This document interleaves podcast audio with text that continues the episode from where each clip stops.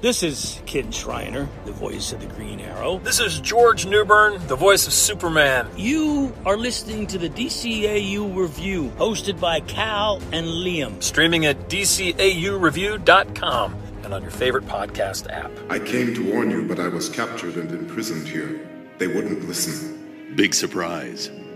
I sense you do not trust me. Perhaps this will help. I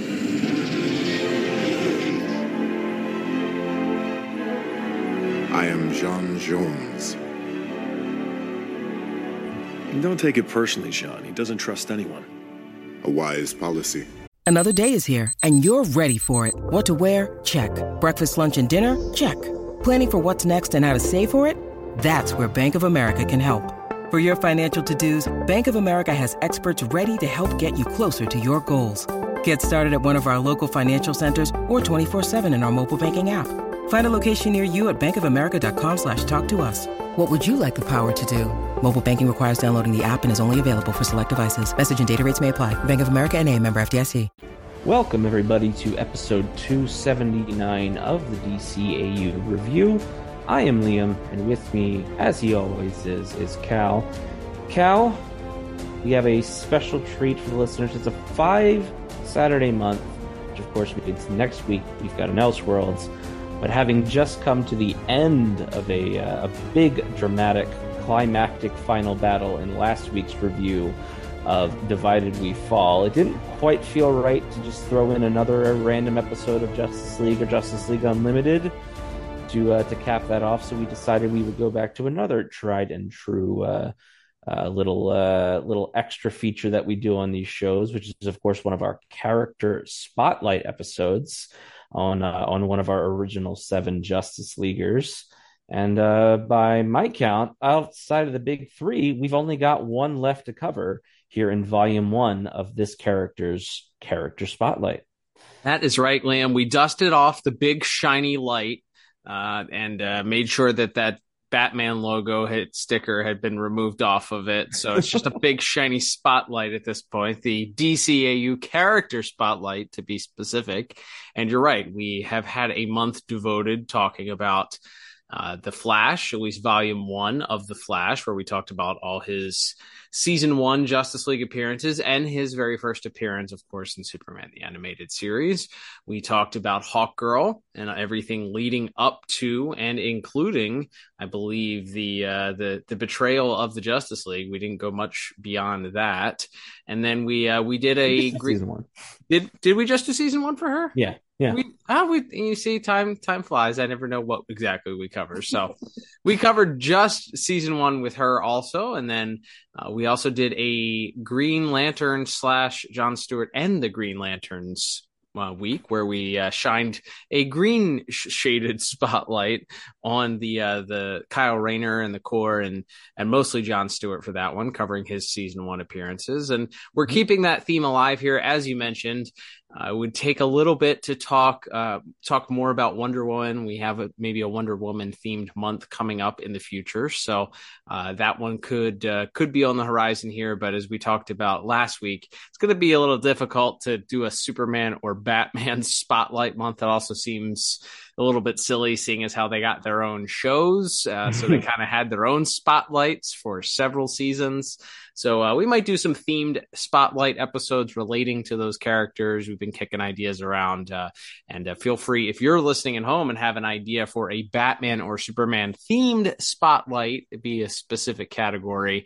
Shoot shoot it to us at DCAU Review, and we'll certainly consider it. But for this month, uh, speaking of green, we are sticking with J'onn J'onzz, also known as the Martian Manhunter. And this week we are going to answer the question, Liam, do they ever refer to him as the Martian Manhunter in this series? Find out today. It's going to be plenty of fun.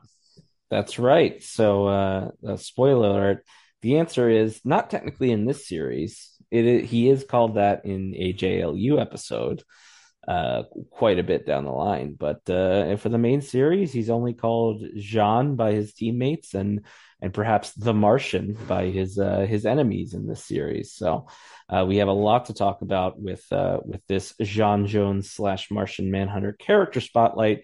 We're going to tackle all of his season one appearances, and then we'll also delve into, of course, some uh, tie-in comics and toys and things like that, as we always do on these character spotlights episodes. But of course, Cal, uh, we would be remiss not to mention that this episode, despite the fact that we have no IMDb synopsis to read this week, since since we're not reviewing any one episode, we do, of course, still have to say that today's episode is brought to you by the Pod Tower. Absolutely. If you're a fan of podcasts that discuss DC animation, we have a YouTube channel just for you. Head over to youtube.com slash the pod tower today, and we invite you to subscribe. You get not one, not two, but as of this recording, there are three different podcasts that will be readily available at your disposal. We have Timm Talk, which covered all of the DCAU's content and additional content beyond that. Their entire catalog is up there ready for your listening pleasure. We also have the ongoing Jump on the Batwagon series from the folks at Watchtower Database. And you have the entire podcast library of a little podcast known as the DCAU Review. Hey, that's us. All available in one convenient spot for your listening pleasure on YouTube. Head over to youtube.com slash the pod tower today and subscribe. Absolutely. So, kicking off this uh, Martian Manhunter character spotlight, we will, of course, as we always do, mention that the character's origins, of course, appeared first in the pages of Detective Comics Comics. And usually that's just a funny thing I say because that's what the DC stands for.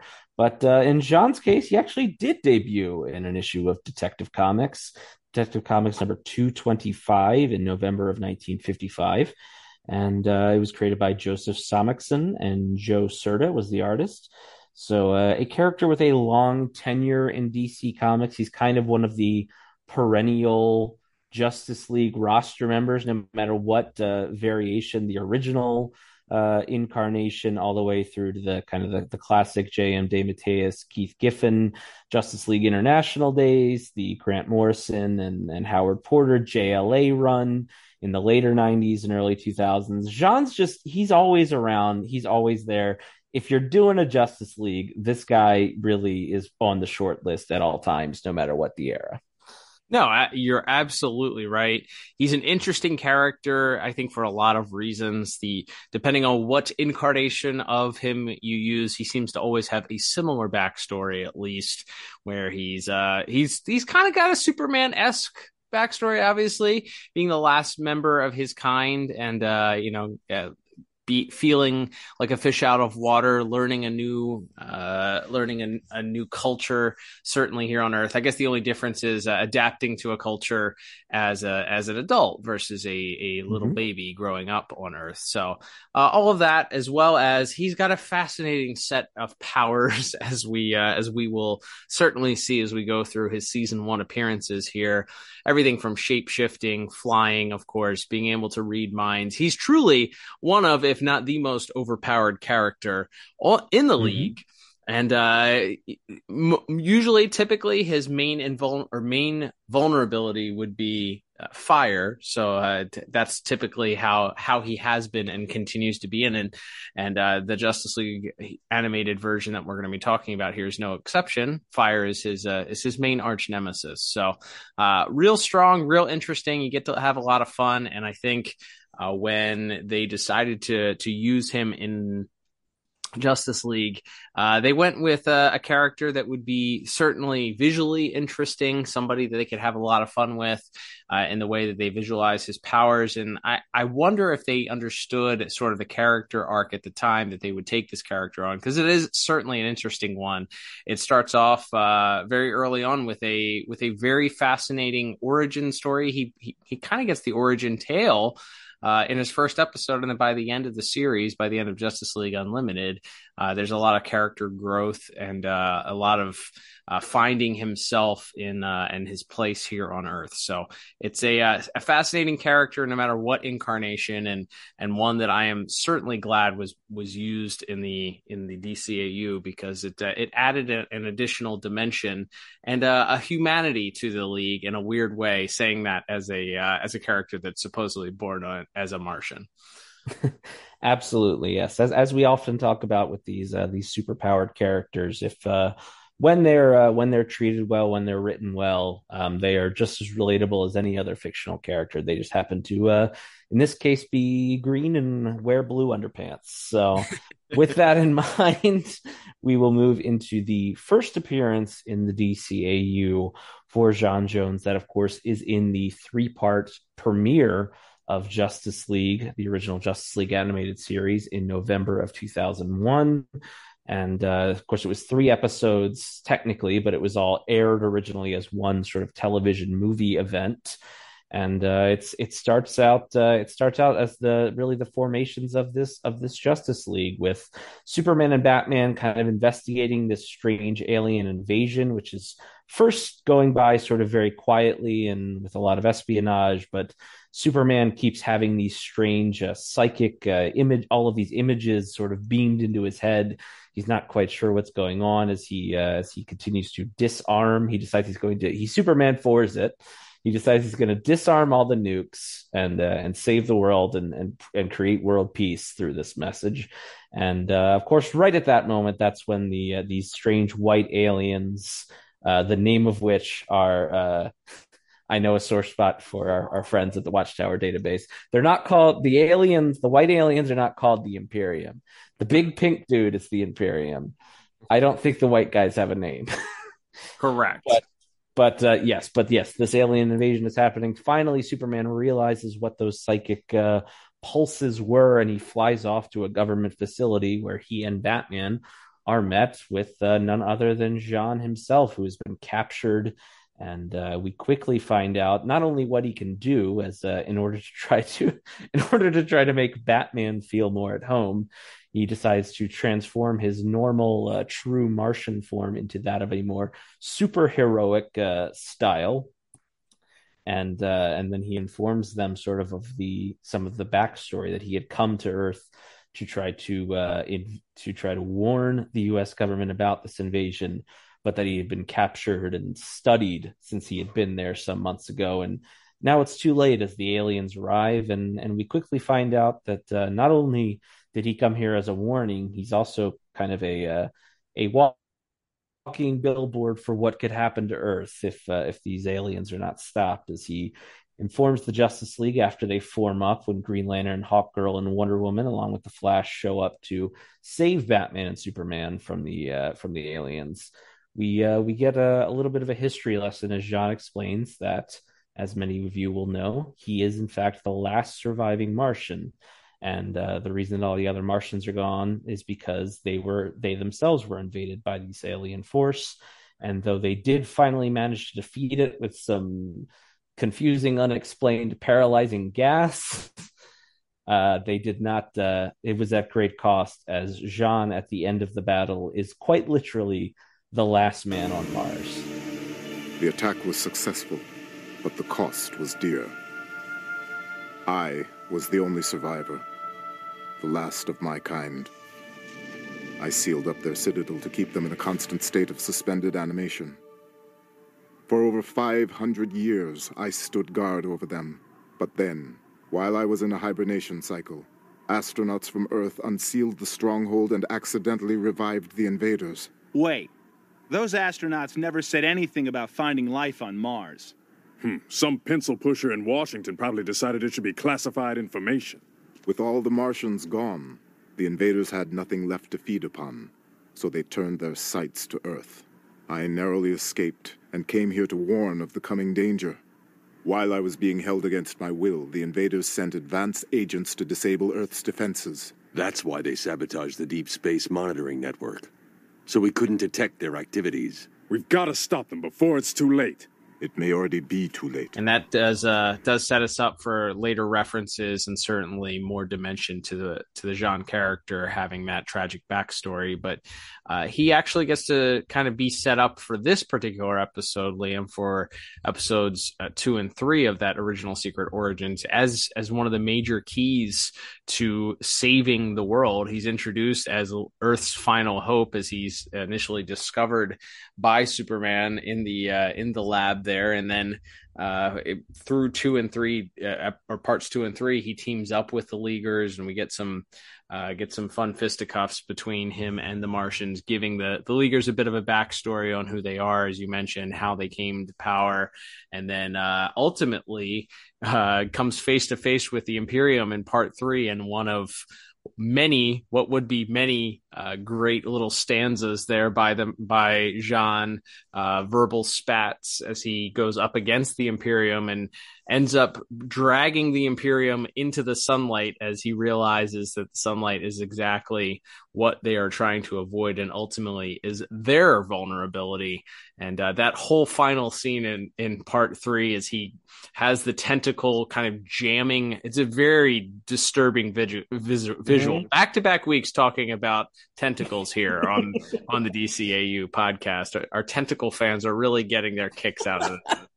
But uh, yes, the the tentacles of the Imperium sort of running up and invading J'onn's face, uh, and uh, sort of providing this electroshock as he's uh, as he's going through it, and uh, he realizes, as I mentioned, that uh, that they are they are vulnerable to the sun. No.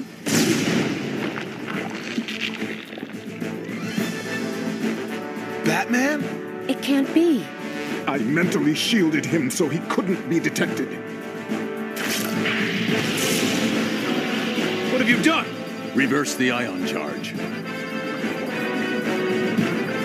The crystal! Destroy it!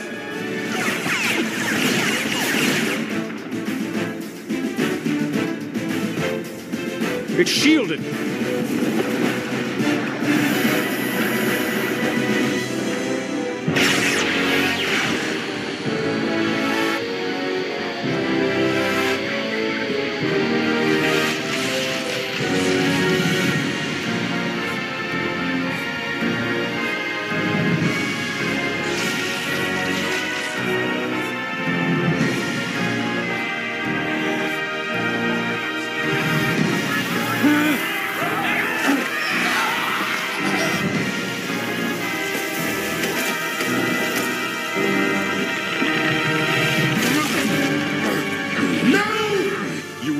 Underground and shun the light. Why?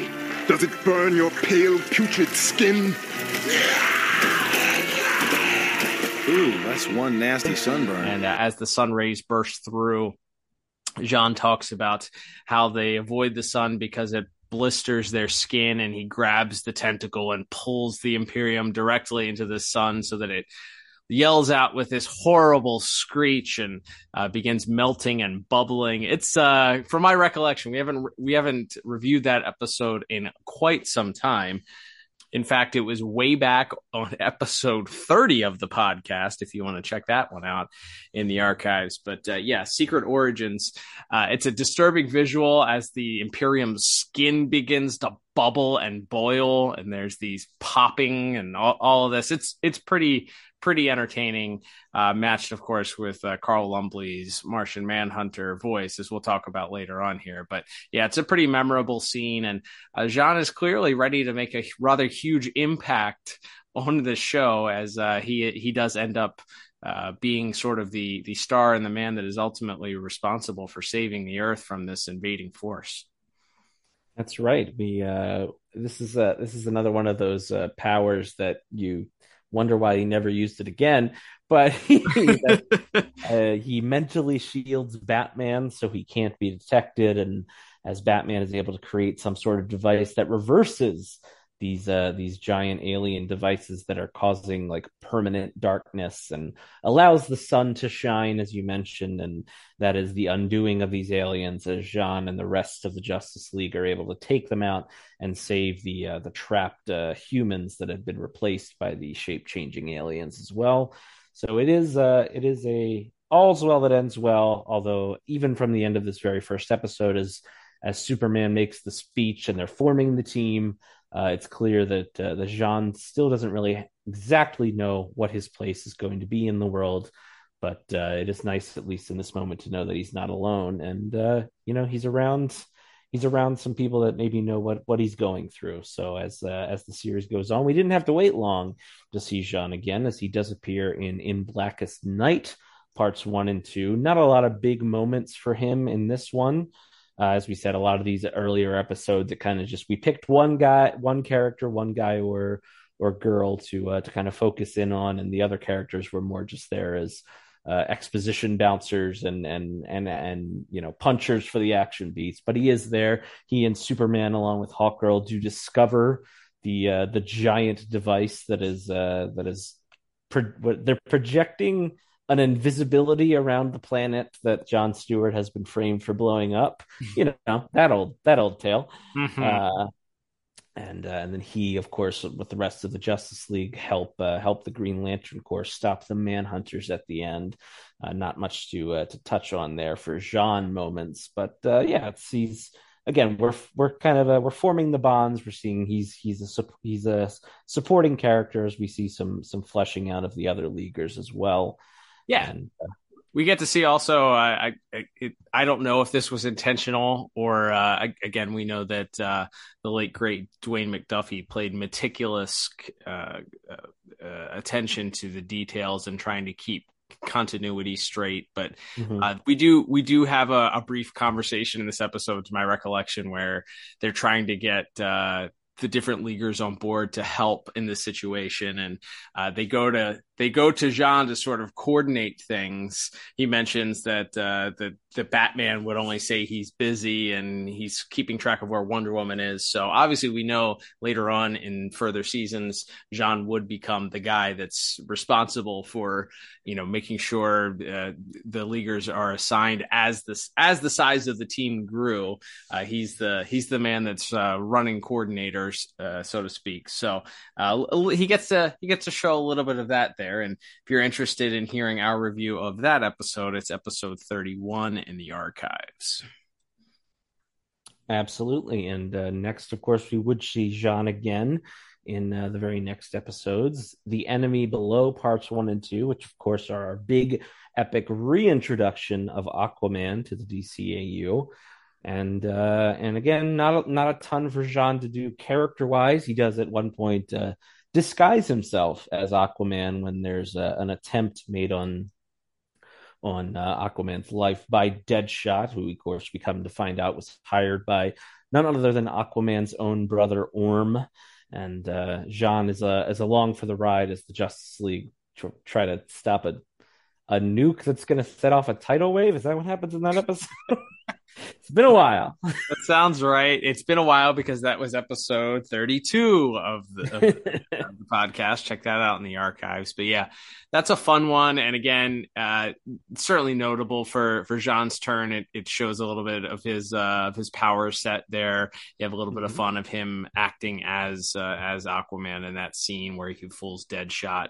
Deadshot is, uh, attempting to assassinate him. So, we get uh, we get get that little bit of J'onn's power set there, but uh, it truly is more uh, focused on Aquaman. It's it is a great episode, obviously, and it's one that uh, that we we gave high scores to, from my recollection. But uh, yeah, it's definitely not uh, not a, a J'onn focused episode in a way that anything else would be memorable enough for me to say, oh yeah, that's the episode where J'onn does X.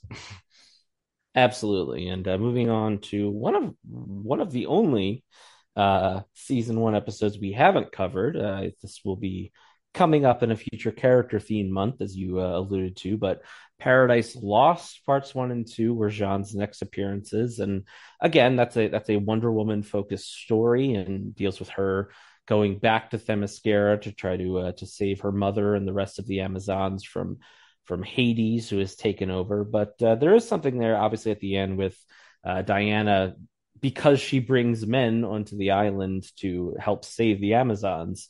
She is, in fact, banished at the end, and there's kind of a a kinship which we again see maybe explored not so much in this season, but in later seasons of of J'onn and and Diana and even even Superman to an extent. I think of the the loss and the you know the the orf the almost you know forced orphanhood of uh, of their lives at certain points. So there's uh even if it's not necessarily there's some building blocks. I feel like that's a lot of season one. Mm-hmm. There are some more overt stuff, especially like John and Shayera stuff kind of kicks off in the season pretty overtly. But I feel like a lot of season one Justice League as we're going through, it's like, okay, they don't really touch on that that deeply now, but that relationship is built up based on these sorts of adventures where you know, where J'onn sees Diana kind of losing her home in a way the same way that he's lost his. Yeah, I, I I agree with you. We I haven't seen I feel like we had that episode on tape, so we watched a lot back in the day. Mm-hmm. Uh, and maybe it was on the first release of the Justice League DVD. I think there was like maybe six episodes on a DVD back in the day that we had uh, prior to the full season release. So definitely mm-hmm. saw that episode a whole bunch, but was not one that was uh, that I that I've seen since then. So it'll be interesting to see, uh, you know, those those uh, those themes explored once we get a, around to doing it. But uh, yeah, nothing that I can again, nothing that comes to mind that was a, a pivotal J'onn moment in that episode. Absolutely, and uh, from there, another episode which I would say doesn't really uh, focus on J'onn too much, but he is there. It's a big one. It's notable because it's one of a few episodes in this first season where we see all seven leaguers in action against uh, the uh, the beginnings of the Injustice Gang of Lex Luthor's uh, Lex Luthor's group of supervillains that he puts together to try to kill Superman. And uh, J'onn is there. I think I think maybe the best moment of this two parter might be, you know, Batman is injured by Copperhead in this episode and decides he's going to go out and investigate alone. And there's a moment where J'onn like really tries to connect with them and tell them, you know, you're valued and and you're part of this team and you don't have to prove yourself to anybody. And uh, Batman just cuts him off and says, "I'm leaving unless you want to stop me." The Venom antidote. It's working. Welcome back. We were afraid we'd lost you. Luthor and the others. What happened? They got away. All but Copperhead. I'm headed down to Stryker's to interrogate him. All right. Let's go. No, you're staying here. That venom almost killed you. So? So, you're staying here.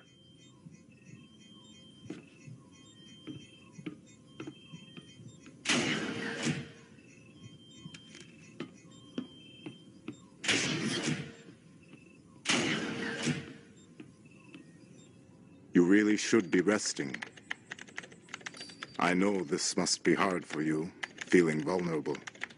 You're the only one of us without special powers. But you don't need to prove yourself. You're a valued member of this team, and we're only trying to... I'm taking the shuttle. Unless you want to try and stop me.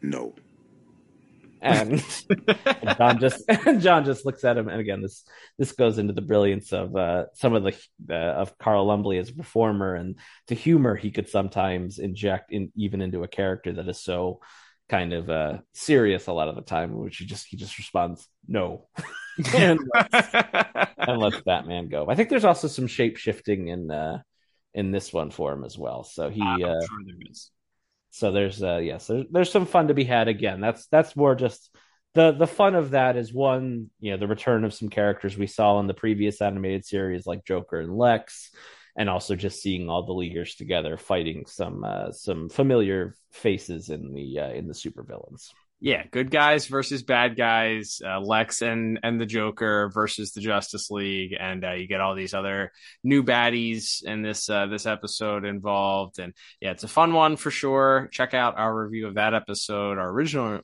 our original review of that episode at least back on episode forty three in the archives at dcaureview.com or on your favorite podcast app.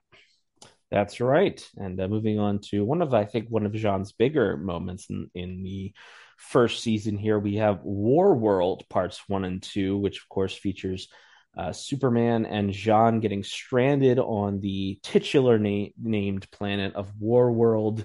And uh, Superman, of course, thrown into a uh, Superman and Jean both thrown into a prison, and uh, and Superman, of course, sort of made into a gladiator to fight for this world, war world's amusement. And J'onn uh, due to some sort of uh, ill because the episode had to happen. Right. J'onn's powers aren't working right. Right. So, the uh, the the planet's atmosphere, some, for some reason, affected J'onn. That's right. So Jean is able to escape the prison without, but has to leave Superman behind. And then uh, J'onn does get to play a, a pretty memorable role at the at the beginning of part two, as it appears Superman is about to be put to death for refusing to finish off his uh, his gladiatorial opponent. Uh, J'onn kind of uh, creates an uprising, so to speak, creates turns uh, turns Superman into a uh, a literal symbol in in this moment.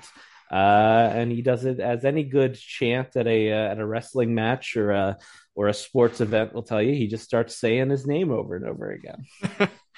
yeah, it's a it's a pretty memorable and fun part of the episode. Um, he he says uh, Superman won, and if you don't, uh, if you if you kill him anyway, we're gonna riot. So uh, he uh, he in a way saves Superman's life in a way that uh, he rather than using his fists, he uses his advanced Martian brain to figure out a way to uh, to to recognize that Mongul in that moment wasn't wasn't looking for an entire people to revolt against him.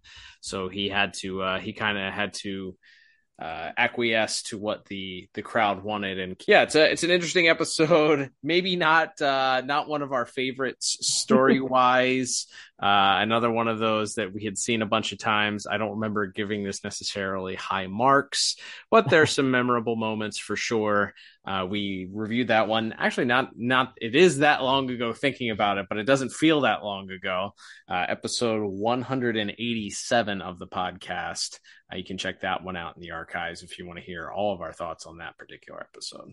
That's right. He also uh, he pretends to be he tries to use his powers to pretend to be Mongul uh, to get them to de- decommission the Death Star laser that Mongul suddenly has. Mm-hmm. Um, but uh, it doesn't quite work out. But thankfully, Hawkgirl and Green Lantern uh, arrive to save the day and, and help him out of that. But yes, that'll move us on to our next appearances, where he is in The Brave and the Bold, not the cartoon, but the episode, the individual two episodes of Justice League entitled that. Of course, that's the Gorilla Grodd debut episode. Really a almost entirely a Flash episode, a Flash story along with Green Lantern, kind of establishing that buddy cop relationship between those two. But uh, J'onn is along for the ride. He's part of the uh, the secondary Justice League crew in that episode with Batman, Wonder Woman, and Hawkgirl, who uh, go to Gorilla City, get captured, and then uh, ult- ultimately are able to stop the missiles from uh, destroying destroying the city at the end of the episode. So not much again, not much to sink our teeth into character wise, but uh,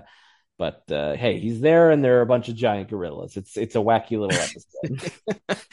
yeah, that one's memorable. That's more of a Flash episode. In fact, I'm pretty sure we covered that during our Flash themed month uh, just Mhm. last year. So uh, you can check that one out in the archives at uh, on episode 221 of the podcast. Uh, yeah, not a not a ton for J'onn to do in that episode. Certainly more of a Flash uh, centric episode. But hey, it, as you mentioned, it's an entertaining episode. You have uh, the Gor- Gorilla Grodd origin and uh, Gorilla City, not to be confused with Bird City, which is a different city uh, that is made up completely of birds, where Mister Wing originated from.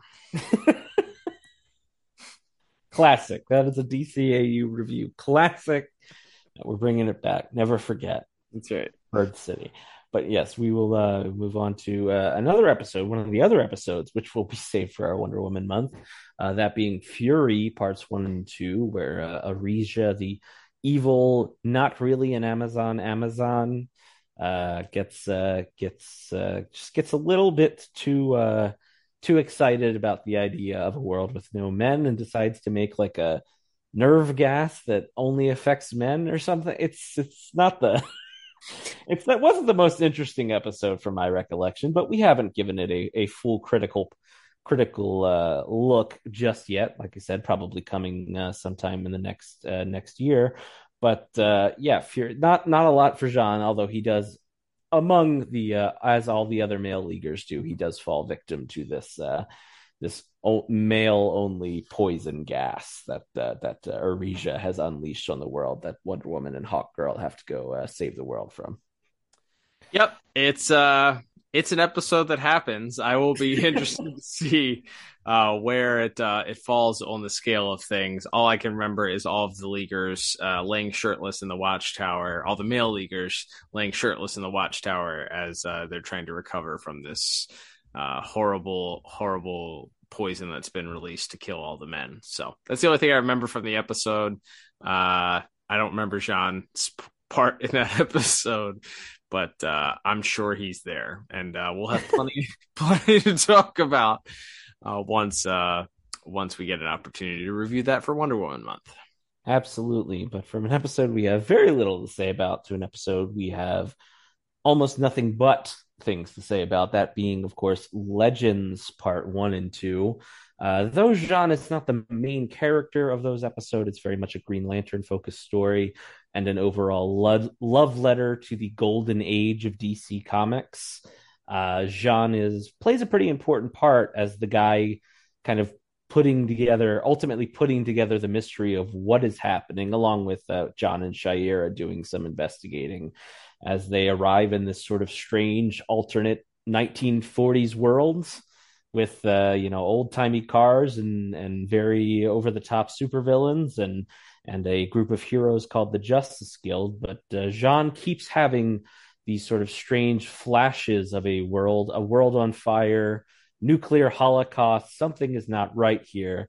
And uh, at the uh, towards the end of part two, he finally puts together that it is none other than young Ray, uh, who has sort of the has sort of played to this point in the in the two parts has played sort of a a pastiche of uh, Burt Ward's Robin, mm-hmm. uh, and uh, just a sign of a, a, a kid who's hanging around and and throwing out exclamations, throwing out catchphrases.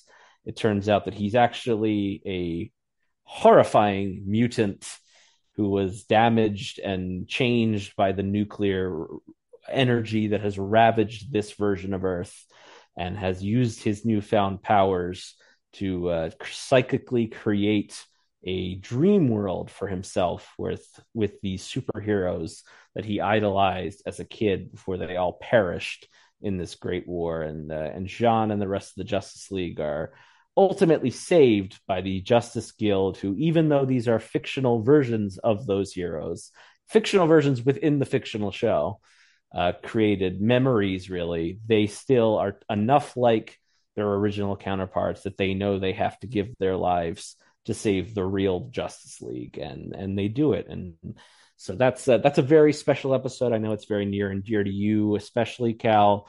Um, uh, not, again not a huge J'onn episode. It's much more of a Green Lantern story as mentioned but uh, J'onn with a, a pretty big part to play as far as putting together those final chess pieces or puzzle pieces as to what the uh, the mystery exactly is. Yeah, it's uh we've I I think every opportunity we've had, I think every one of these spotlight episodes because uh you know the we've done Hawkgirl, we've done The Flash, we've done Green Lantern and now we're we're doing uh J'onn. We've had an opportunity to talk about this episode specifically and it is a uh, one near and dear to me one of my favorite episode DCAU episodes period ever. Uh, it's just it's just so great. I love everything about this episode. I love the homages to the the silver and golden age of comic books.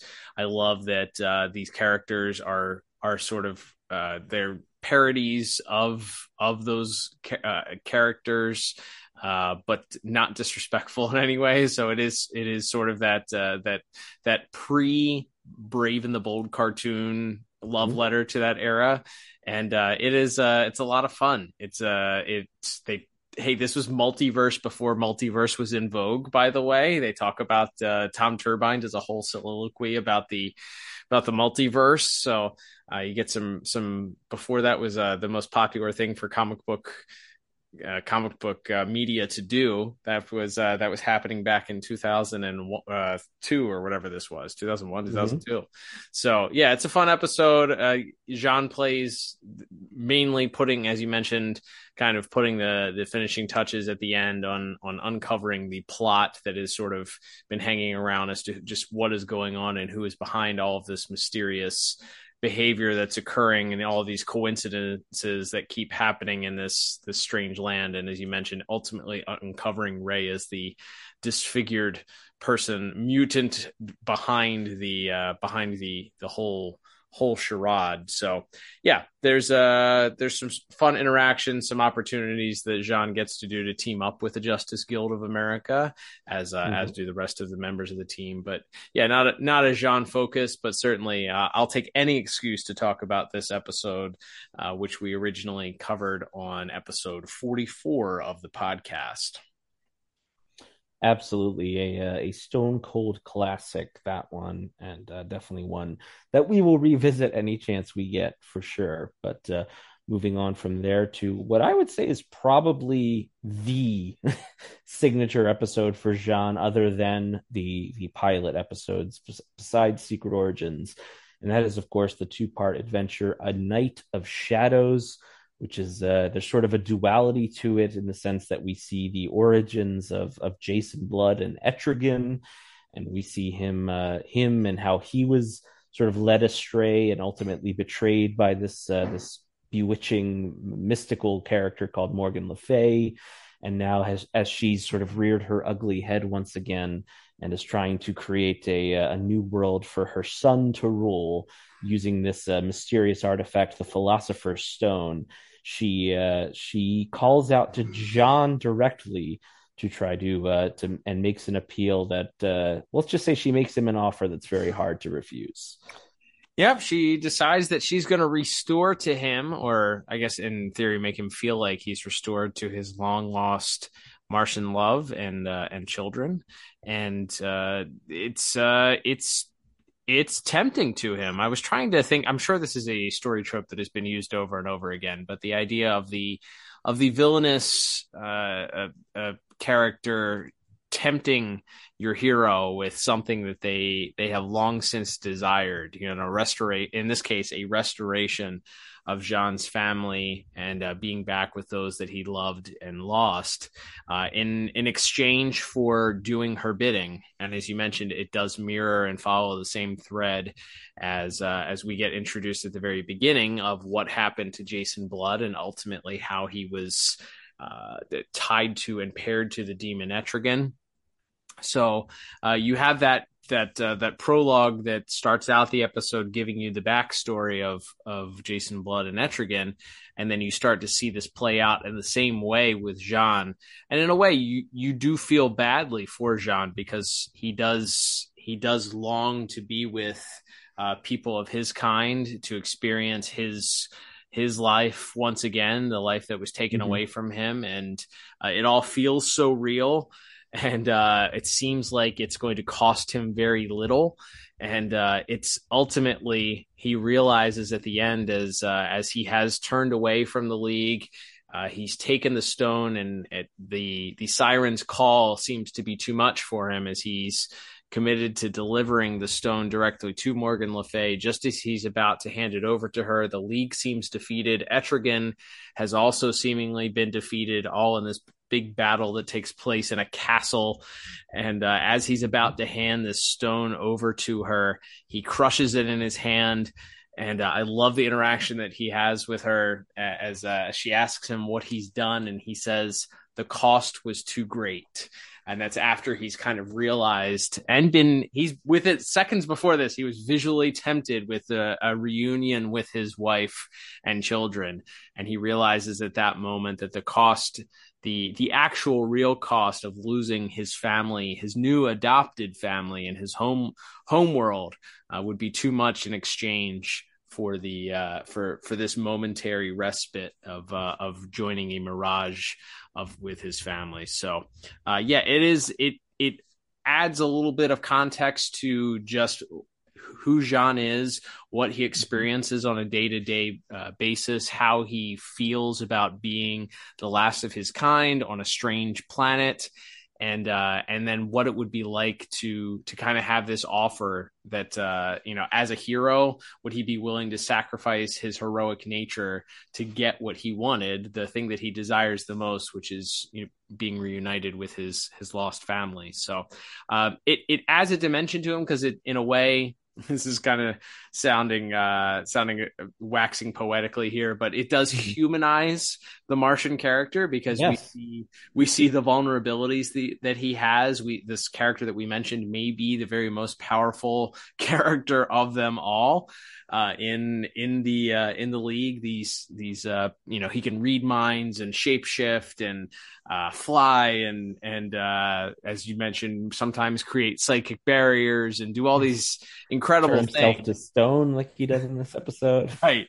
Uh turn invisible phase through things. Like yeah he's he's pretty pretty much the most powerful character but this truly makes him very vulnerable. And we see that that vulnerability that he has while he doesn't have an actual family that he's protecting that that leaves him vulnerable in that way. And this he's offered this this thing that he believes impossible and to him that that is his one desire to be known to experience uh you know this life that he lost and that he thought he would never be able to experience again. And the humanization of that character in that moment uh, taking this larger than life hero and making him vulnerable is what uh, you know we we look for and appreciate in so many many different forms of comic book writing. But certainly in this episode it's it's a great episode. It's a great look at him. And ultimately like i said that that moment where he has the stone and he extends it to her and she's about to take it from Morgan Le Fay is about to take it from him, and he just crushes it at the last second and says the cost would be too much with no emotion. He doesn't show any emotion, no sadness, no regret, nothing. It's just the the J'onn delivery. Um, stone cold, like just just great. Yeah. uh, yeah. I, I love this episode and the development it does for that character. Nothing will keep me from my loved ones, especially not you.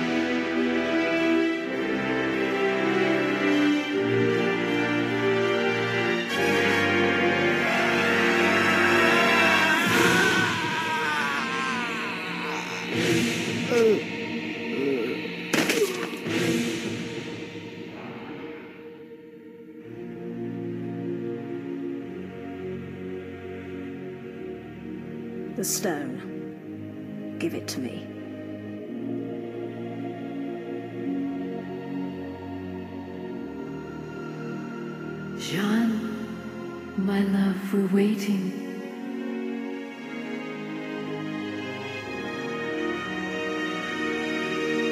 No. What have you done? You could have had anything you dreamed of. Your family, your whole world could have been yours again. The price was too high. I see that now. You can no longer tempt me. absolutely because and and you get the sense that when he when he does do the right thing when he does choose at the end of the day to not you know damn the world for a you know a, a chance at you know a, an illusion of happiness Mhm. uh, uh you know it's it's not totally dissimilar than what we see later on in Justice League Unlimited with uh, for the man who has everything um, where he's, you know, what would it be like to live in, you know, even if in the back of your mind you knew what would it be like to be reunited with all of these people that you lost, your your children, your your wife, everyone, um, all of your people, what would it be like? And would that, you know, the joy you felt, even knowing it wasn't truly w- real, be worth the trade off in this case? And he ultimately does the right thing, but you don't get the sense that it's like, like this has damaged him further like this is he's he's having to relive this horrible trauma and kind of lose his family all over again in this moment. So even though he ultimately makes the right decision he still feels it's not a it's not a particularly uplifting or happy ending. He sort of apologizes to the rest of the league and and, and for you know for letting them down and and they you know they sort of tell him that it's going to be okay. But it's it, it is this moment it you know there's a very famous episode we haven't gotten to yet in batman where you know the line is you know sometimes there are no happy endings. And that's that's that's kind of what this episode represents is that he he's faced with that choice and ultimately he makes the right choice. But as is is often the case in real life making the less selfish choice making the right choice is not always the choice that makes you feel better. Um, and I think that's again a great example of taking a character who can do all these fantastical things like we've been talking about and making him as relatable as you know any anybody you you pass on the street every day. So a uh, a great job in that episode. Totally agreed there. That episode, by the way, you can listen to our review of that episode in the archives on episode 45 of the podcast. That one uh, also uh, qu- quite a long time ago, but uh, mm-hmm. well worth checking out. Uh, maybe we'll we'll revisit again for a re review at some point if uh, we do a a Etrigan month or something like that, where we a, a, uh, month a revisited month of magic, perhaps. That's now we're talking. That's uh, that's a, that's a concept that we're definitely gotta gotta get back to someday. But uh, elsewhere in this final in this final couple episodes we have to talk about this week, we have uh, J'onn briefly appearing in uh, er, in uh, Metamorphosis parts one and two, really mostly in part two. Um, again, not a not a J'onn episode. It's a Green Lantern and Metamorpho focused episode that uh, J'onn is uh, one of the Leaguers uh, struck with uh, trying to take down a giant green doughy slime monster uh, based uh, with the personality or at least some of the personality traits of one Simon Stagg. So not much to uh, to write home about there, but a, uh, a wacky little adventure to talk about nonetheless. Oh, for sure. Yeah, that one. By the way, check that out. Uh, episode one eighty eight in the archives if you want to hear some just hilarious moments from that. We also uh, recently discussed that on our uh, interview with uh, the great Len Uhley. Also, we talked about that episode briefly. So, if you want to hear some insights and some uh, some general thoughts on that episode, also you can check that out. Uh, check out the recent bonus interview with Len Uhley, a fun episode to review, even if you don't care about the the Metamorphosis episode. But uh, and then check out, uh, as I mentioned, our review of that episode, uh, 188 in the archives. It's a it's an amusing episode. Again, kind of stands on its own. Much more of a Green Lantern episode as we he deals with his relationship with uh, with uh, with Metamorpho. But yeah, a, uh, an interesting one. Some interesting underlying themes. We talk about some of the surprising backstory and uh, origin stories and creation of the Metamorpho character. Uh, so lots of lots of good stuff on that episode. Not uh, not a ton of J'onn stuff that I remember though. No, not really. But uh, that does bring us to the final episode of season one, the final three episodes. This was another three part bombastic epic that they gave us in the Savage Time, parts one through three, where, of course, the Justice League, uh, after returning to Earth and uh, and and coming back to a, a, world they don't exactly recognize, where a a mastermind called Vandal Savage has suddenly taken over the entire Earth and somehow rewritten history so that uh, the Nazis had won World War II. We uh, after after the Justice League has an interaction. the six members of the Justice League, not including Batman, who's a part timer anyway. Uh, in case you as, forgot. in case we forgot. Uh, but uh, J'onn and the rest of the Justice Leaguers first meet up with this freedom fighter alternate universe version of Batman, who uh, agrees to help them find this uh, this time portal. And then, of course, J'onn with uh, with the rest of the Leaguers has to go back in time and try to stop uh, Vandal Savage from from upsetting the timeline. And again, not not really a J'onn focused episode across these three parts. It's but it's it's a hoot. It's a really fun episode with uh, so much uh, so much fun just seeing the Justice League in the middle of a World War II battle scene. There's uh, there's some incredible work, some incredible music in that episode, uh, and uh, and J'onn and the rest of the Justice Leaguers, of course, ultimately triumph and uh, and return to the present day, and and and Superman hugs Batman. It's it's wonderful. It's a it's a wonderful episode, even if not a ton to write home about in the uh, in the J'onn department. I think you're bearing the lead because J'onn is the one, first of all, that discovers cryogenically frozen Adolf Hitler. Oh, that's right. that's the most bizarre scene in the history of these shows. How did I forget that?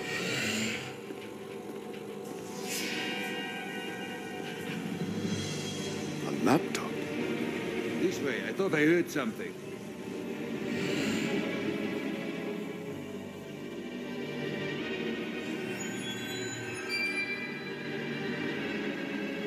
Fascinating.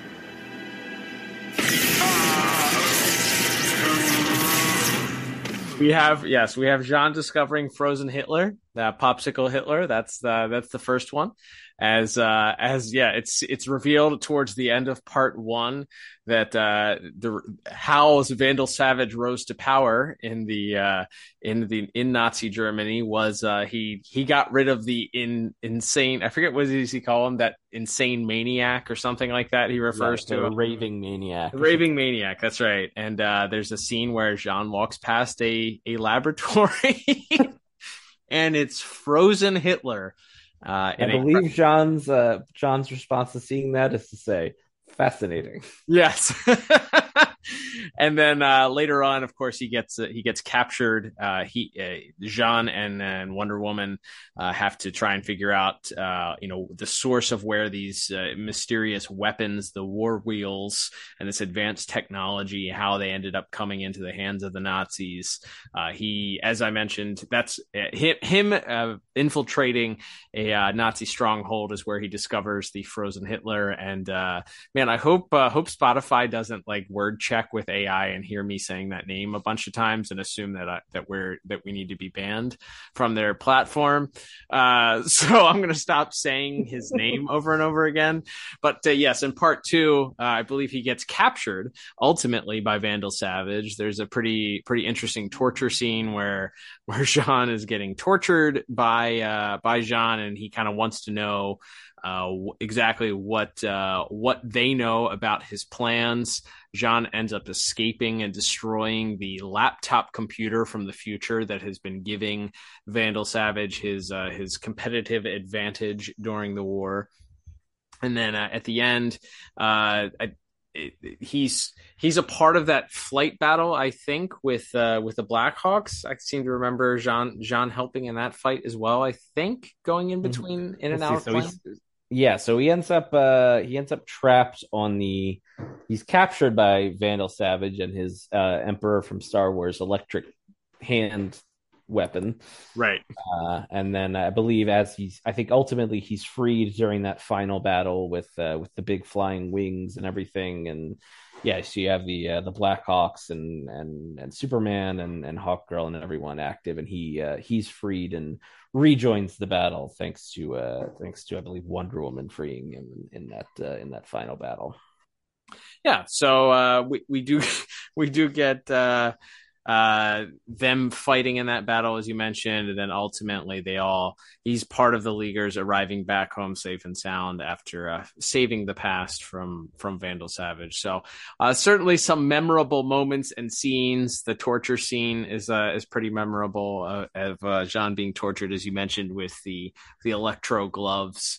And uh I I love. There's actually I think the most one of the most memorable interactions takes place in that first scene, uh, where uh, J'onn and the rest of the leaguers are are interacting with the uh, the the Savage Time Batman. And uh, they Mhm. run into this version of Batman, and uh, he's asking for their help. He Batman in this this world is leading a resistance against the uh, against the the powers, uh, the the Nazis that have won the war. So it's at this point that they have to go back in time. And uh, J'onn, just before the the Leaguers head back in time to fix the past, uh, he he looks at this version of of Bruce Wayne slash Batman and says, you know, do you understand that if we change the past, this version of you will never have existed? And Batman looks at him and says, nothing would make me happier.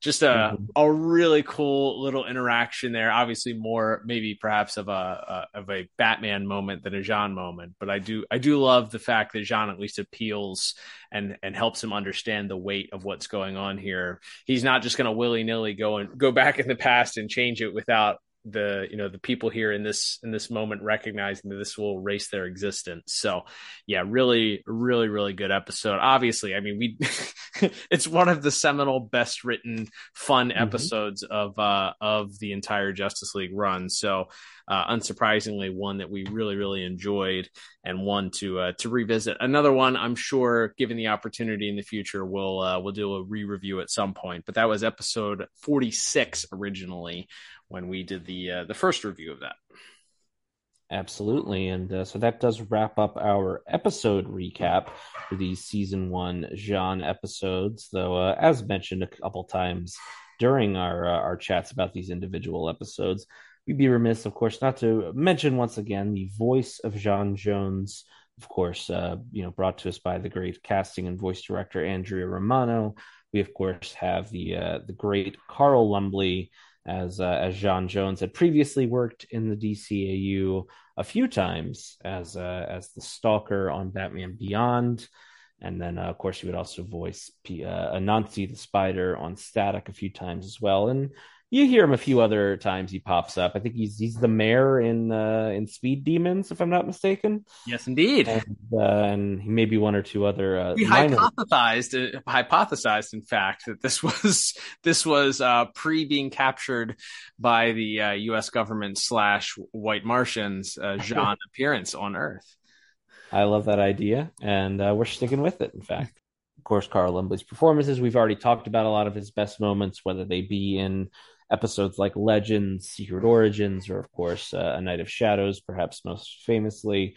Uh, there's a there's a nice little tidbit in in an interview he gave uh, where he he mentioned uh, you know he himself of course is a uh, you know is the child of immigrants and uh, you know he he sort of was able to bring some of his own life experience into the role of J'onn and, and kind of the idea of not only you know not only was he in this strange new place but there was there was no old home to go back to for for J'onn, and he could he could kind of uh, you know he kind of identify with that feeling being a kid moving to the to the states when he was young. So I thought that was a, a nice interesting bit of uh, his own personal process of getting getting into the character. And then of course his work with the uh, with the other Justice Leaguers um, are, uh, of course George Newbern as Superman and and Kevin Conroy as Batman, Susan Eisenberg as Wonder Woman and uh, and everyone else. He gets, like I said, he he his interactions, Some of the, I think, again, some of the comedic, more understated moments, whether it's him uh, playing off of Batman as mentioned, or, or playing off of Michael Rosenbaum as the Flash. He uh, he can he could be a little bit funny as well. Um, and uh, and it's not even though he's a, he's mostly a very serious character. He does uh, he does get some moments of uh, even so sometimes he's playing the uh, the Debbie Downer. I believe it's in uh, Blackest Night Part One where uh, the Flash is attempting unsuccessfully to hit on uh, hit on Hawkgirl, and uh, uh when J'onn uh, he sees J'onn kind of looking at him, and he asks, "What? Don't you ever get lonely?" And and J'onn responds, "More than you could possibly imagine," in as stoically a voice as possible, but some you know some understated comedy from from from Carl Lumbly in this role, as well as all of the the big dramatic monologues we've talked about already. Oh, for sure, yeah. I mean, it, he I feel like we do this every single time we do one of these spotlight episodes because we've covered just who's who of the characters and so many of them right. in Justice League. But he's in the discussion for the Mount Rushmore of voice actors, right? Like mm-hmm. because of I think because of the type of character he was asked to play also. And some some people may look at that as you're playing an emotionless character or mainly emotionless. Like he's oftentimes just very straight laced very uh, very cold ca- and and feels like he doesn't have to put a lot of emotion in the things that he's doing or saying uh, as this character. But there's still some some gravitas to that. There's something that has to be uh, there's there's something i think that you have to still do to communicate that this is not cold or lifeless because the actor that's reading the lines doesn't know how to act. It's because this character themselves is very sort of mellow and monotone and just does not show a lot of emotion. There's a lot, there has to be a lot to happen to this character in particular for them to either uh, become angry, to lose their cool, to begin, you know, to yell.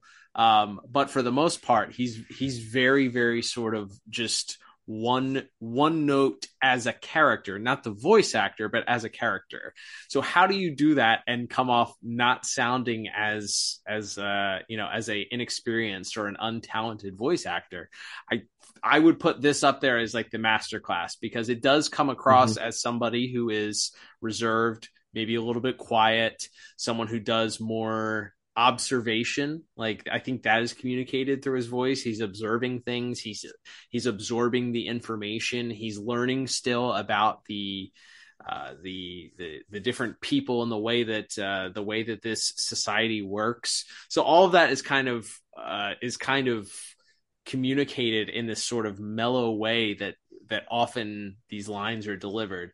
And it's some of it is uh, uh, can be come off as he's naive in some ways. Other ways mm-hmm. it's just he's you know holding the line. He's the steady backbone of the of the team never gets too high or too low um, and I love, I think all of that is communicated in just this, this mellow, soft spoken way that Mr. Lumbly chose to voice this mm-hmm. character. Absolutely. Um, it's, it's great. It's, it's really, really strong. And again, we, we oftentimes will, will use this line when we're talking about, you know, reading comic books and hearing voices, but whenever I see a cartoon and the Martian Manhunter has a different voice, it's like it just doesn't do it for me. Like it, it, it, this mellow, sort of just dry, soft, comforting tone that Mr. Lumbly chose uh, for this character communicates a person from another from another planet, but also uh,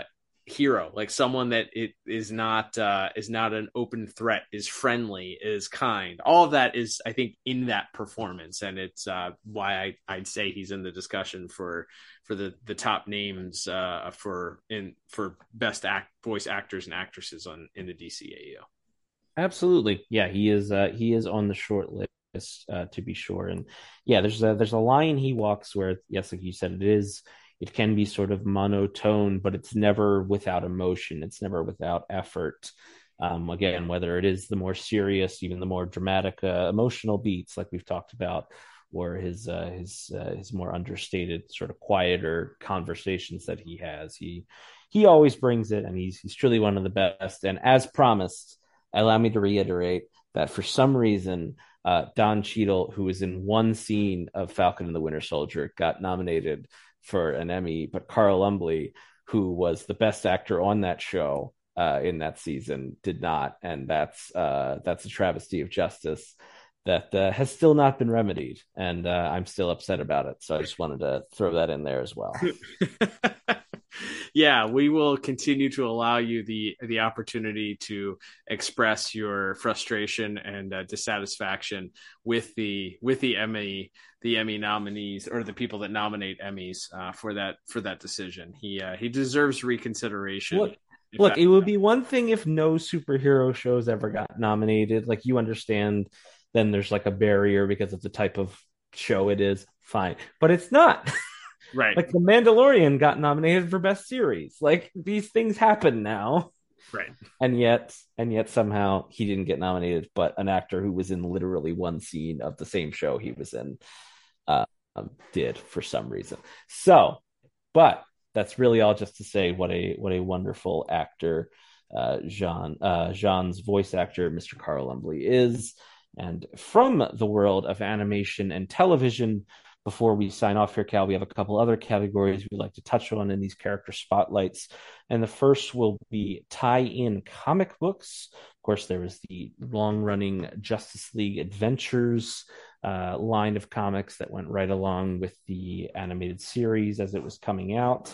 And uh, the first one that I'll mention is Justice League Adventures number two. Didn't have to wait long to get a a J'onn uh, spotlight here, uh, written by Paul Storrie with uh, art by Craig Rousseau and uh, Russo. Apologies, I should uh, probably botching that, but a, a, a J'onn, a little bit of a J'onn spotlight again. This is this is where I think the tie-in comics really shine in this, and actually, really several of the ones that I would talk about today is this one, issue two, issue ten as well uh, allows you to maybe go a little bit deeper when you don't have time to do it on the 22 minute episode, right? It lets you explore those themes of alienation and and then being the outsider and all of those sorts of things with J'onn that maybe you don't have uh, as much time to put to put uh, put focus on.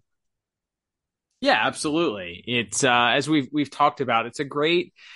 Uh, it's a great companion piece. Uh, some of those some of those comics are goofy and have stories that end up contradicting stuff that happens later on in the in the actual uh, timeline or or can canon of the show. But uh, comics are are are and always have been fun first. I think for me, mm-hmm. and uh, you know this is an extension of that. You get some great artwork. You get some great uh, great little stories that include uh, include J'onn and kind of expand a little bit upon the lore that uh, that uh, you, you, enjoy and love. So if you take it, if you can take it as it is uh, and and enjoy it, and perhaps you subscribe to uh, you know the greatest single app in the history of of humankind that being the DC Universe Infinite app. It's a wonderful app, by the way.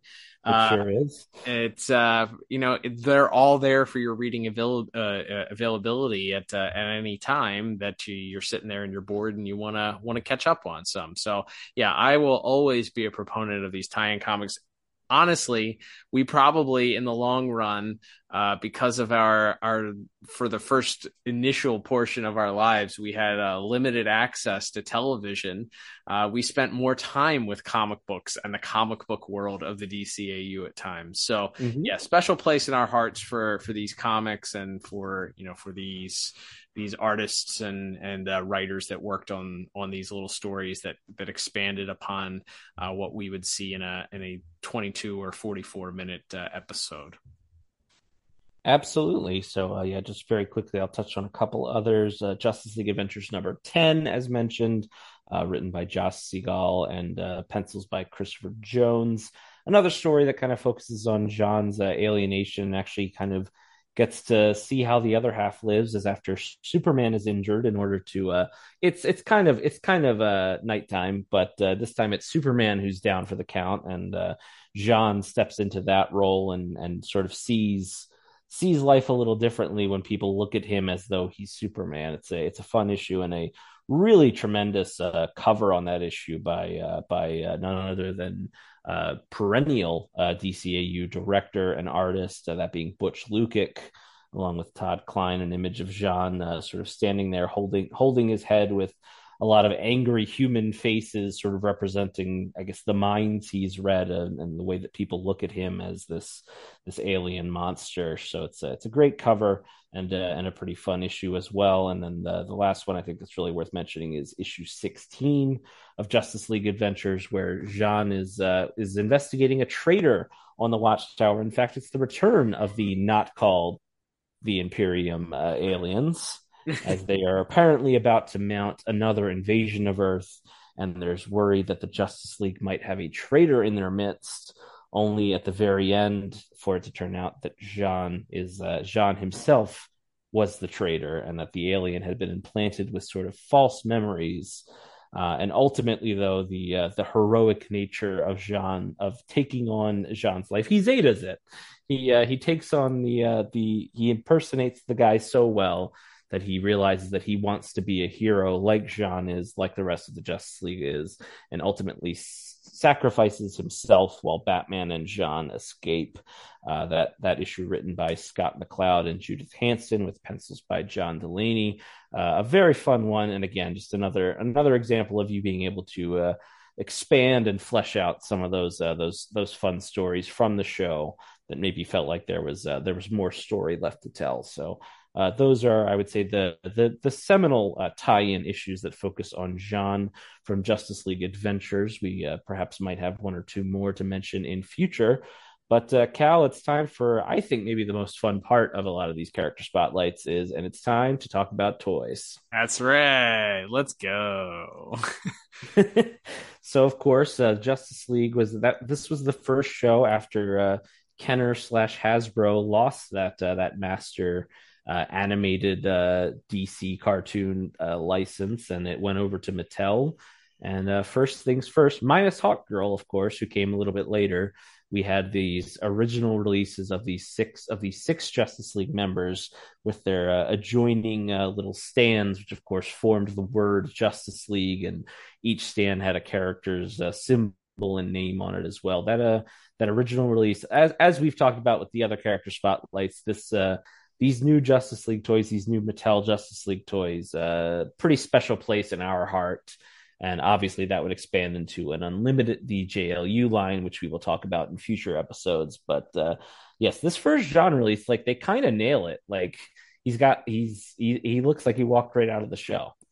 yeah, yeah. Those uh those first original six, and then ultimately the seventh, when they eventually added Hawkgirl to the roster. Mhm. Uh, those those figures still stand up. I think at this point, uh, they they are sort of miniature, dumbed down versions of the the larger vinyl figures, which we'll talk about here in a second. But uh, it is very much uh, a a smaller version, miniature version of that figure. Five points of articulation only. That means you're only moving arms and legs up and down. Uh, but this was a big one because this was the first ever opportunity that we had at owning a Martian Manhunter figure. I remember uh, I was so desperate for a Martian Manhunter figure, I made a custom Martian Manhunter where I Oh. had taken another figure and ch- carved his hair off and painted him green, and he was going to be Martian Manhunter. Uh, you know, so desperate for for a figure to uh, of this this particular character. So uh, I remember when uh, these figures were announced, being very very concerned that J'onn was going to be hard to find because of course you're gonna you're gonna be able to find the Superman and the Batman figures. They're plentiful. You know, they're the the executives know that that little Johnny wants to get a Batman or a Superman figure, but really how how many people want a green alien figure? You know, It- it- J'onn's not exactly like a, a household name at this point. In fact, he's in the logo for the Justice League. He's in the back. He and he and Hawkgirl are, are pulling up the rear uh, on the roster there, so they they know where their place is as far as that's concerned. So I was very concerned. I remember the first time that I was able to find one uh, in the store, and uh, I was able to grab it at Toys R Us back in the day. Grabbed it from Toys R Us. Uh, very happy to to add that to my collection. As you mentioned, comes with a little stand there, so you can build the whole Justice League stand, and it comes with a little J'onn lenticular card, which switches between a logo that I didn't know that existed for the Martian Manhunter. It's kind of like a I don't know what it is. It looks like a piece of pie, a gold piece of pie or something like that, and it just says Martian Manhunter around that, or not, a, not a piece of pie, a whole pie kind of sectioned off, and then then it switches to the the stock stock image uh, of uh, of Martian Manhunter with his hands on his hips flying. So uh, very cool. Uh, those those figures displayed look awesome with the cards behind them, and it is very faithful to how the character looks in the episode. The only my only minor complaint, which they ended up rectifying later on in the Justice League Unlimited line, was the shade of green they chose didn't quite match how he appeared in the show. A little dark. Yeah, he's a little a little darker. He's a little sort of like a like a forest green, I'd say, versus uh I think in the in the show he was more of like a I don't know, like a lime green, maybe, maybe Mhm. a not quite ripe avocado. I don't know what color you it. uh, definitely not that shade of green. So, uh, but uh, that was fixed later on. Absolutely, and uh, also in that Mattel, the uh, what is this four point seven five uh, inches lines. Uh-huh.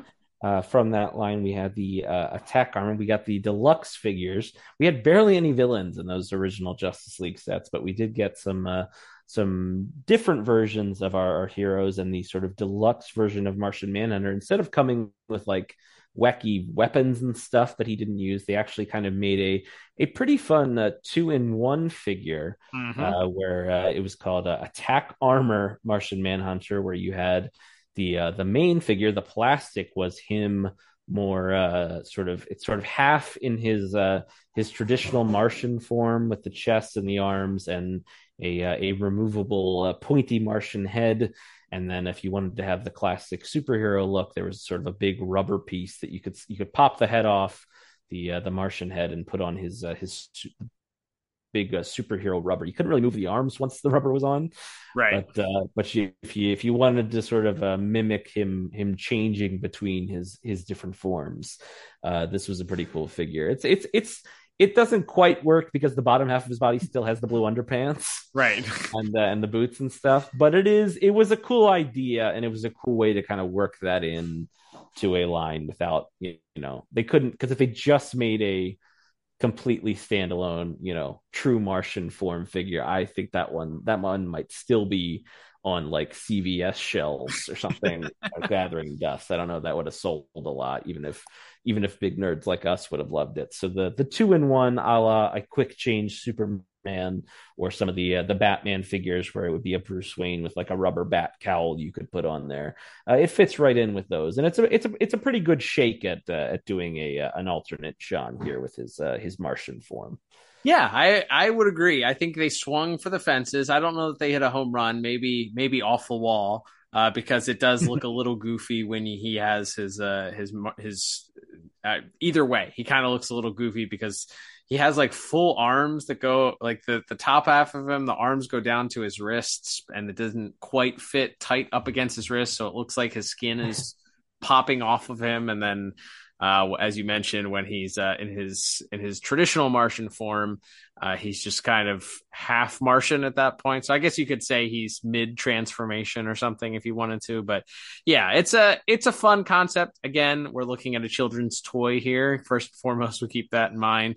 Uh, it's a fun thing. You know, we're going to transform little Johnny's got to get his uh his traditional alien form to his Martian Manhunter form. We're going to do it. I'm not going to think too hard about it and uh, it, it it's uh, it's a it's a fun concept as you mentioned you know figuring out how they were going to make a a two in one figure uh, work for this line and uh, instead of just doing a traditional batman or superman hey why not uh, why not try the fun looking martian? And hey honestly the sculpt of J'onn's true martian form pretty darn good for for what was on the uh on the show. So yeah i would i would give this like a like a three quarters thumbs up. Like it's it's pretty yeah totally agree. Yeah, totally. Like I said, it was. I think it was the best they could have possibly done, and there is there is good effort put into the sculpting of the the chest and the uh, the alternate head and all that. So you give them credit from there. And uh, before we get to the main event, as you mentioned, the which we've uh, we've touched on previously.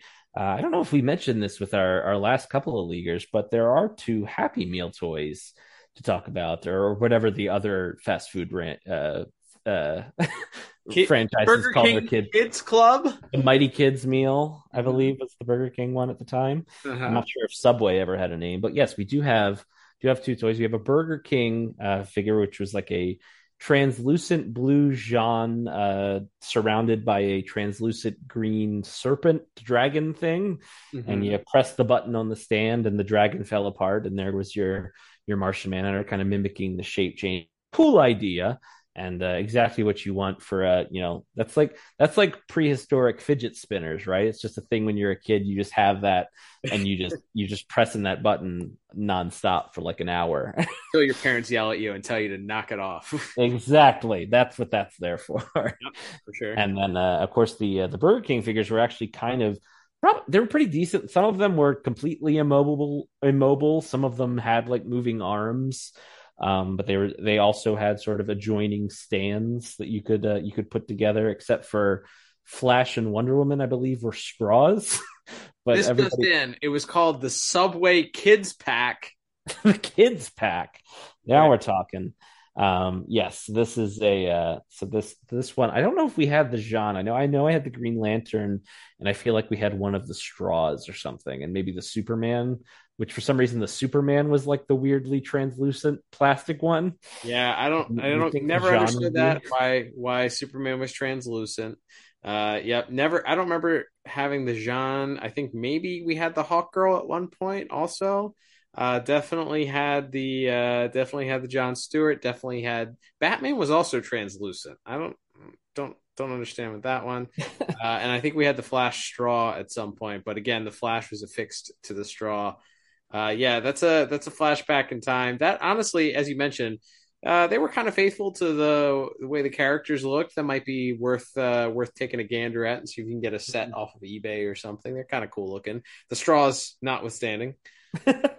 yeah pretty cool i will say those burger king ones also they all came with a, a individual little mini comic Mm-hmm. um and then the with the uh, the eighth it was so there's the seven leaguers got a toy and then there's a javelin toy and uh, if you collected them all it told kind of one long story so those were uh, those were kind of we spent a lot of time here's a personal story uh, we would call our local burger king and ask like which justice league toys they had because like i feel like we got like we got like the Green Lantern and the Superman that's like on a, a meteorite uh-huh. with a magnet in his belly. I remember that one. And then we were like, we're trying to get them all. And I think we actually somehow managed to get them all.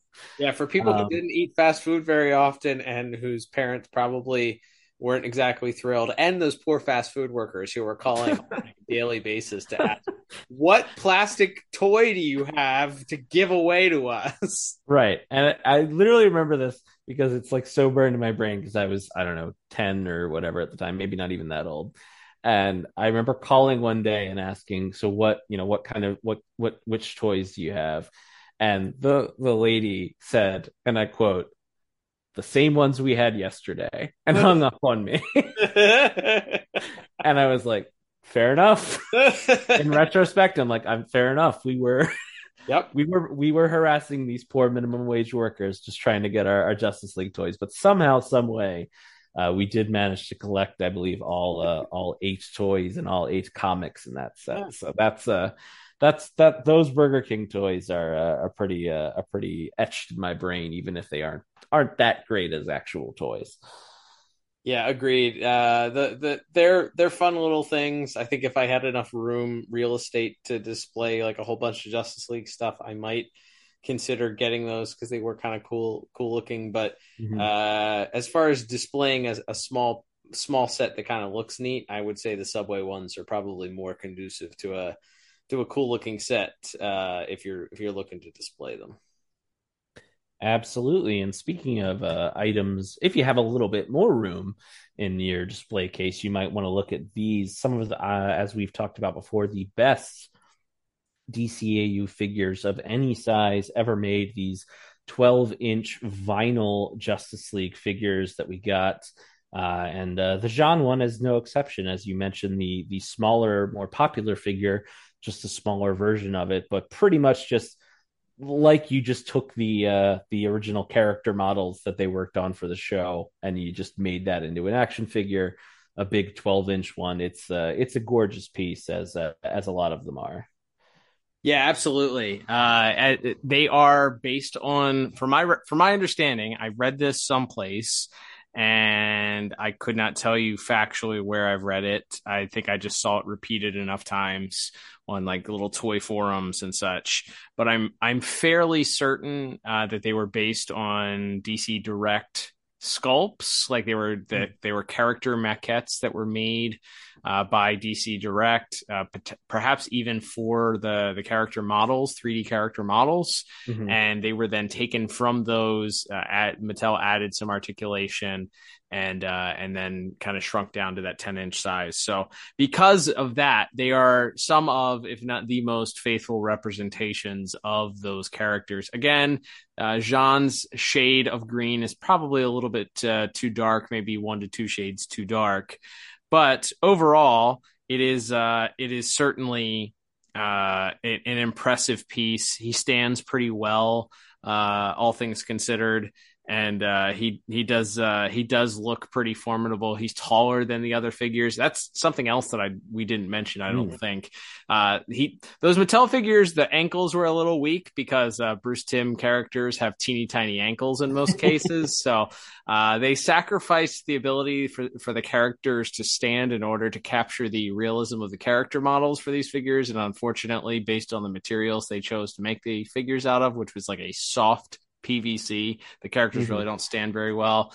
Uh, this J'onn stands very well and towers over, uh, as he rightfully should, as a taller Martian character than some of the uh, the other figures there. So yeah, it is a it is a impressive uh, figure. The the ten inch line, he probably stands maybe 10 and a half inches, 10 and a quarter inches, so a little bit taller than the uh, the rest of the figures. But uh, yeah, very very very uh, faithful interpretation of that. Uh, I love that entire set of figures and have it proudly uh, displayed. That that uh, J'onn is a a vinyl piece of of beauty there with uh, minimal articulation, but still still faithful to the representation. absolutely and rapid fire here this just in i realized there was another deluxe release of that uh, of the J'onn figure and uh, this one i believe actually did have a little bit of additional articulation and uh, it was of course from the famed and I use that very sarcastically. Uh, Justice League toy line Cyber Trakkers, trackers spelled T R A K K E R S, you know, because it's cool. Uh, and and J'onn comes with some sort of giant uh, metal contraption.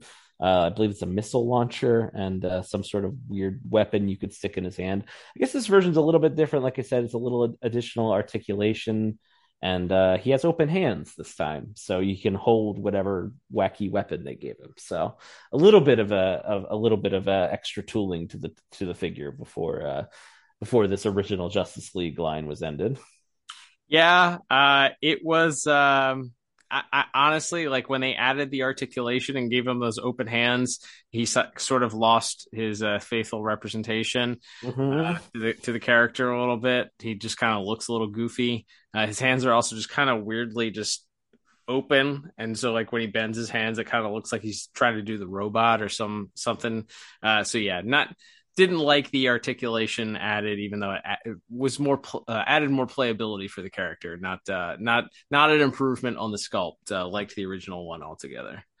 Absolutely, and and finally, I guess we'll talk about another one that we've I think touched on in every one of these Justice League character spotlights, which was the uh, somewhat ill-fated the original version of the DC Universe app, where it was a uh, going to be like a streaming video platform and also have its own exclusive store and merchandise. One of its uh, launch items was a line of DC collectibles slash DC Direct uh, Justice League animated series figures.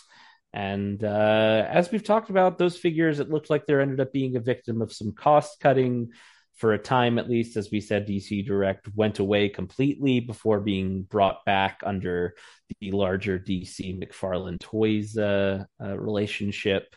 Um the yeah like like a lot of these uh these uh dc collectibles justice league figures. Really cool idea. I think we were all real jazzed about it when it was announced especially after those great uh, DC Direct Batman the Animated Series figures, which we've talked about quite a bit. In fact, we did an entire bonus episode just about the uh, the DC Direct uh, DCAU figures, which you can hear back in the archives. But these uh, this Justice League line uh, was short lived and uh, and uh, not not exactly a home run, as as you said. Yep, very underwhelming. A lot of potential there, obviously, with the excitement of the other figures. Uh, J'onn is probably one of the most faithful, I would say. I remember him actually, he was the first leak that ever came out uh, prior Ooh. to the DC Infinite uh, launch. That I think it was around for maybe about a year or so, towards the dying days of the of the original DC Direct Batman the Animated Series line. There was a leak that this J'onn figure came out, so there was some excitement brewing. Um, as we mentioned, cost cutting, no extra hands, no extra accessories, none of the extra like little bonus parts that the Batman the Animated Series and new Batman Adventures figures came with. So it took a little wind out of the sails. Uh, the character, it, it, the figure looks fine. Um, I think they it, it it looks pretty faithful to the the character on the show. Uh, so of this set, there were some major stinkers, and I think there were some ones that uh, they they sort of hit a home run with, and this one probably uh, leans more towards hitting a home run with. But uh, again, disappointed. Should have come with like Streaky. Uh, the uh. Super Cat would have been a cool cool accessory. Could have uh, played had... of non copyrighted chocolate sandwich cookies. Yeah, absolutely. You could have had uh, perhaps the Charlie Brown sweater also as an accessory. Uh, you could have could have had a lot of fun with uh, with different things here, but uh, unfortunately, we're left with just the figure, which overall. When compared with his uh, his other Justice League members, uh, lands toward one of the more favorable ones for my review. But what could have been leaves leaves some something to be desired. That's right. Well, we've uh, we've seen we've seen McFarlane is at least willing to re-release some of the older DC Direct uh, animated figures. So who knows what could happen in the future? But uh, that will begin to wrap us up for this special character spotlight episode. Thank you everybody for listening.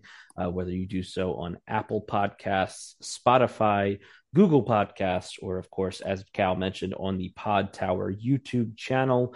Uh, we do thank you. Uh, if you like the show and you want to help us out, uh, a good free way to do it, as we always say, is to uh, is to give us five stars and leave us a review on whichever app you listen to. Those do really help us out, as does liking and sharing videos and subscribing to the channel on uh, on YouTube. That all helps us out as well. Uh, if you'd want to, uh, if you want to support us a bit more directly, a bit more uh, direct monetarily, uh, we do have a couple of ways to do that in the show notes. You there's a there's a little donate button on our main page where you can uh, you can buy us a coffee if you like. A couple people very appreciative. And uh, of course, we also have a link to our store page where you can pick yourself up a mug or a hat or a shirt, what have you. Uh, if you're uh, if you're looking to get something back for your uh, for your dollar, we do appreciate if you support us any of those ways. And uh, and Cal, as we begin to wrap it up, we mentioned this is the fourth Saturday. Now we got one more, and a fifth Saturday, as always. That means it's time to take another trip around the multiverse next week. That is right, Liam, and we will be uh, sticking around. It'll be actually a two week journey in the multiverse as we will kick mm-hmm. things off next week with a very interesting, on brand, on theme. So as uh, as we've talked about, this month was a Justice League Unlimited month. So we talked a little bit about uh, the Justice League. We landed on an episode that very much focused on the original seven of the league. So, mm-hmm. uh, shifting from there, we talked about, of course, Martian Manhunter this entire episode. And uh, next week, what do you say we look at an alternate version of the Justice League? That's always fun. And uh, we have no better option at this point than to look uh, towards the often overlooked, as we've talked about, but uh, I think those who know know just uh, some of the the great content and uh, great stories that were told in this series. But uh, little known fact here, I had forgotten it. In fact, before we discussed and decided to to review this episode, but the person that kicked off the Justice League story arc in 2004's The Batman cartoon is a little old Martian Manhunter. So his initial appearance, which ultimately leads to an entire season's worth of Justice League content leading to the finale of that series being the formation of the Justice League, with part one of the Batman season four episode, The Joining, part one. That's right. A lot to talk about there. A lot of homages to uh, to other famous uh, meetings of Batman and the Martian Manhunter. And uh, as we always say, just fun to uh, to get back into another series that uh, that we really enjoy that maybe doesn't get the shine that some of these other shows that we usually talk about do. So we can't wait to talk about that on the show next week. But until then, I'm Liam. And I'm Cal. And we'll be back soon on another episode of the DCAU Review. Bye bye.